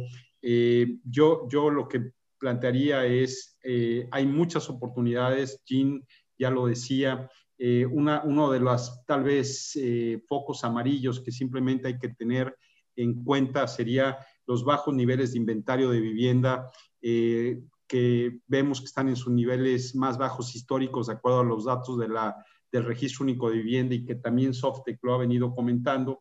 Yo diría que eh, veamos si esta baja en los inventarios es derivado únicamente del tema del financiamiento o también del tema de hay una serie de, de otros factores que inciden en, en, esta, en esta bajo inventario de vivienda. Pero yo, yo, yo, me, yo me pongo en una perspectiva positiva de que este año va a ser muy bueno en materia inmobiliaria, del sector de la vivienda y, por supuesto, en la parte de su financiamiento. Esa sería mi conclusión de decir, este es un buen momento para contratar un crédito hipotecario eh, y eh, ahí está el bono demográfico eh, y la necesidad de vivienda para muchas de estas familias que se integran, que requieren una solución de vivienda cada año, que son cerca de 650 mil. Eh, sería esa mi conclusión, Tony, y muchísimas gracias. Y es un privilegio estar contigo y con mis compañeros, con Fer y con Jean. Gracias. No, al contrario, Enrique, siempre es un privilegio estar contigo. Me acuerdo cuando te, te, platiqué, estábamos en qué hotel, en el, en el Four Seasons, ¿cómo se llama el de ahí de, Reforma? Donde nos, ahí en el Four Seasons que estábamos en un foro y te platiqué el, de tiburones inmobiliarios y todo lo que estábamos haciendo, te platiqué de My House y siempre ha sido pues muy amable en, en, todo, siempre estar con nosotros, querido Enrico. Y muchísimas gracias, esta es tu casa. Y, y, yo, me, yo me quedaría con que es el mejor, yo creo que es el mejor momento de la historia para adquirir un crédito hipotecario, porque los precios están buenos, las tasas están maravillosas, la gente está ávida de hacer negocios, creo que puedes conseguir buenas, buenas condiciones, así que creo que no, no veo un momento mejor en los últimos 20 años para adquirir un crédito hipotecario. Creo que vale muchísimo la pena. Yo así lo vería. Gracias, mi querido Enrique. Siempre es tu casa aquí. Gracias, por estar con nosotros. Que Dios te bendiga, amigo. Mi querido Fernando Hey, tu conclusión de este foro virtual de tiburones inmobiliarios. Pues nuevamente, mi querido Tony, muchas gracias, de verdad. Estamos en una situación compleja, pero no es algo que no podamos eh, resolver al principio de la pandemia leí un reporte de las expectativas que había sobre la economía mundial del Banco, del banco Mundial y, curiosamente cuando hablaba de Latinoamérica y particularmente de México, hablaba de que eh, estas región, esta región y en particular México era un país que iba a recuperarse por la capacidad de resiliencia que tenemos porque hemos superado crisis recurrentes a lo largo de los últimos eh, prácticamente 40 años, ¿no? Entonces, yo lo que le diría a las personas es que hoy es un extraordinario momento para seguir invirtiendo en el sector inmobiliario como desarrollador, como comprador en términos de vivienda para usarla, como vivienda de, descanso y, por supuesto, también como vivienda de inversión para aquellos inversionistas que, que tienen interés en hacerlo, utilizando el crédito hipotecario adecuado. La hipoteca fácil lo hemos hecho, eh, afortunadamente, eh, cientos de miles de veces, decenas de miles de veces, decenas de miles de veces con, con, clientes que han tenido la confianza de hacerlo con nosotros. Y tenemos la capacidad para entender qué es lo que está pasando a las personas, a los bancos a los, y al sector inmobiliario. Entonces, yo soy entusiasta porque al final del día la vida sigue, nosotros seguimos adelante con nuestros proyectos, seguimos adelante con nuestros objetivos y al final del día necesitamos casi departamentos para poder seguir desarrollándonos. La vida está cambiando, sí, temporalmente. Vamos a regresar a un mundo mucho más digital, mucho más empático, mucho más amable. Seguramente vamos a regresar con un entusiasmo increíble, como decía, para tener experiencias, para realizar inversiones, para realizar cosas importantes. Y lo único que les puedo decir es, sigan adelante. Y, la información que les podemos dar los tres miembros del panel del día de hoy es recurrente en nuestras redes sociales, lo hacemos constantemente. Jim comparte muchísimo, yo comparto muchísimo en redes sociales y tiburones inmobiliarios, pues evidentemente hace lo propio con la información que le damos. Les pido que se mantengan informados, no tengan miedo, que, tengan, que sean cautos, que sean prudentes, pero no tengan miedo, porque el miedo nos paraliza. Y al final del día, hoy estamos en situaciones financieras similares a lo que estuvieron muchos países que tenían tasas similares a las que tenemos hoy en día y pudieron formar millones de patrimonios. Así que adelante con el tema del crédito hipotecario, sigamos originando de forma responsable, sigan contratando el crédito hipotecario adecuado, no contraten los milagrosos, procuren que sean pesos 15 años tasa fija, eso es muy importante. Enrique se ríe por el tema de los milagrosos porque lo hemos platicado muchas veces y mira que Enrique es enemigo también de esos créditos milagrosos que utilizan el marketing nada más para, para que llegue el cliente y luego lo metan en problemas, ¿verdad, amigo Enrique? No es el caso de HSBC, que quede muy claro, porque Enrique no cree en esas cosas. Este, y, y, lo que sí es cierto es que hay productos extraordinarios en el mercado para seguir adelante. Quienes mencionaban el tema del crédito puente, sí, sí existe el crédito puente, nada más que las premisas bajo las cuales los bancos están soltando el dinero implican que el desarrollador tenga un poco más de capital de lo que se acostumbraron a hacer de muchos de ellos que nos hacían de, de, saliva y hoy en día se requiere una mayor capitalización para los proyectos porque me consta, porque yo he estado viviendo créditos este, de financiamiento de créditos puente, que los bancos sí están prestando, pero el proyecto tiene que estar mucho más capitalizado de lo que estaban acostumbrados a hacer algunos desarrolladores. Así que sigan adelante con sus temas, capitalícense y les aseguro que van a encontrar el recurso de los bancos para prestarlo, porque los bancos, si bien es cierto, son mucho más cautos de lo que eran antes, la verdad es que sí siguen prestando para el tema de proyectos fuerte. Nada más, el desarrollador tiene que estar mucho más capitalizado.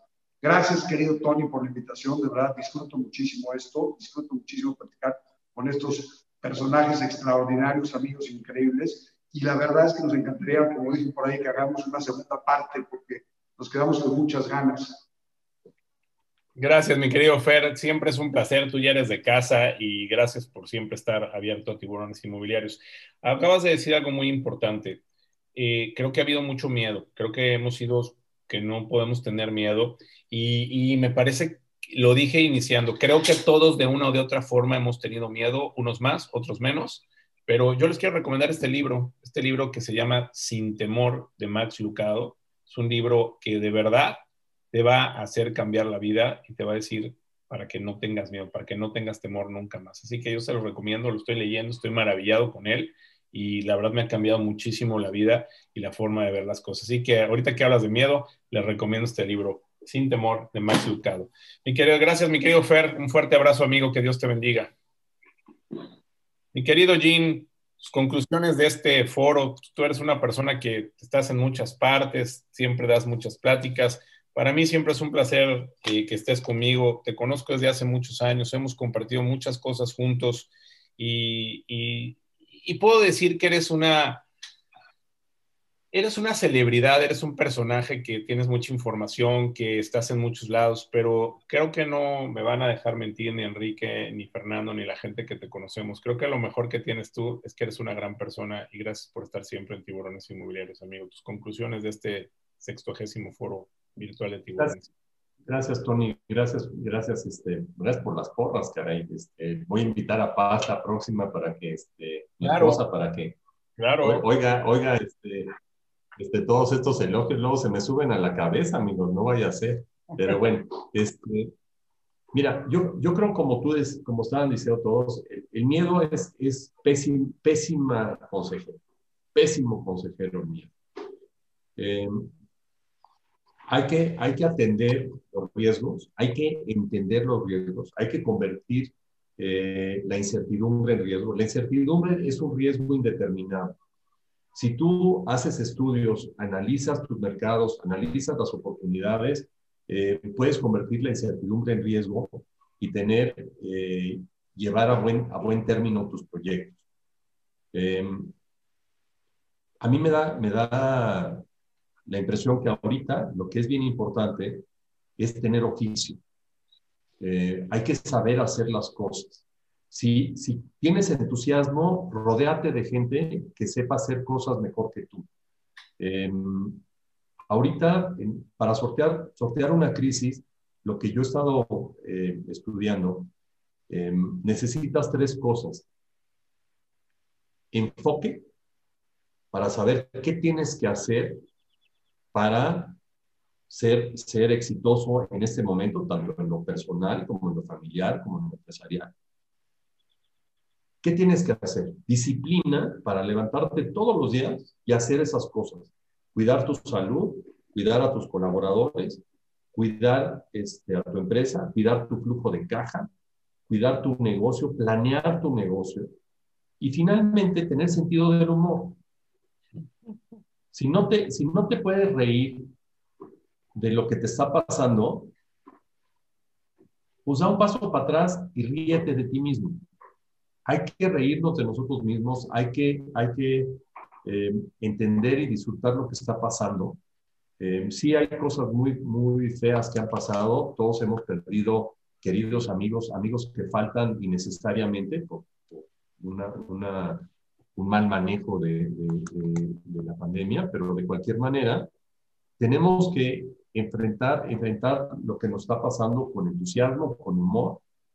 Y como yo les estoy diciendo, estamos ante una de las oportunidades más grandes que hemos tenido porque estamos entrando este ciclo con muy poquito inventario. Entonces, eso nos permite diseñar productos de generación 2021 para hacer productos que sean muy sensibles a los que, lo que el cliente quiere. Entonces, acérquense a los clientes, pregúntenle a los clientes.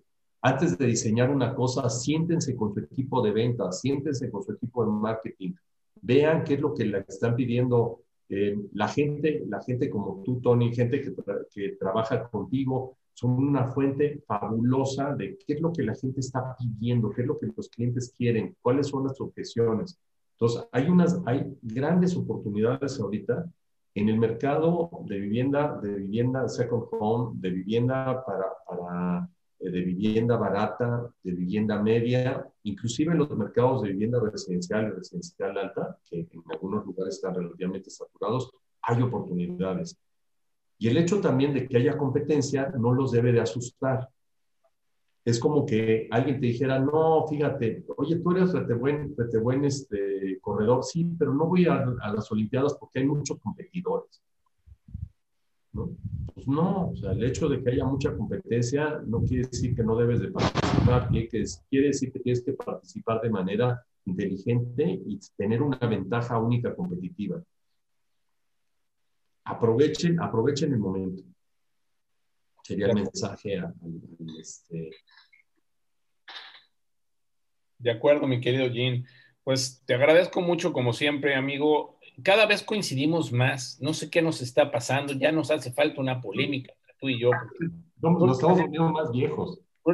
Últimamente estamos coincidiendo más, pero me da muchísimo gusto que hayas estado aquí con nosotros. Te mando un fuerte abrazo, que Dios te bendiga. Todos los días me acuerdo de ti ya sabes, con mi 7 Minute Workout, que, que, que, me ha ayudado mucho. Ya, ya llevo 8 kilos abajo, así que pues, ahí estoy al cabo. ¿Eh? bueno, oigan, pues, gracias, mi querido Jim, gracias. Yo creo que, yo creo que nos quedamos con muchas cosas. Eh, resiliencia, a ver, autoanálisis, me parece que hay que hacer un autoanálisis de nosotros mismos, eh, ver nuestra, nuestro FODA, ¿no? Resiliencia, buen humor, como dice Jean, y alianzas. O sea, todos estamos reinventándonos. Nada es igual. Nada de lo que había en... Decía por ahí Pedro Fernández que, que, los que en la cena del año nuevo del 2019, nadie nos imaginamos lo que iba a pasar. Y hoy, pues, bueno, a lo mejor los chinos ya se lo imaginaban, pero nosotros no.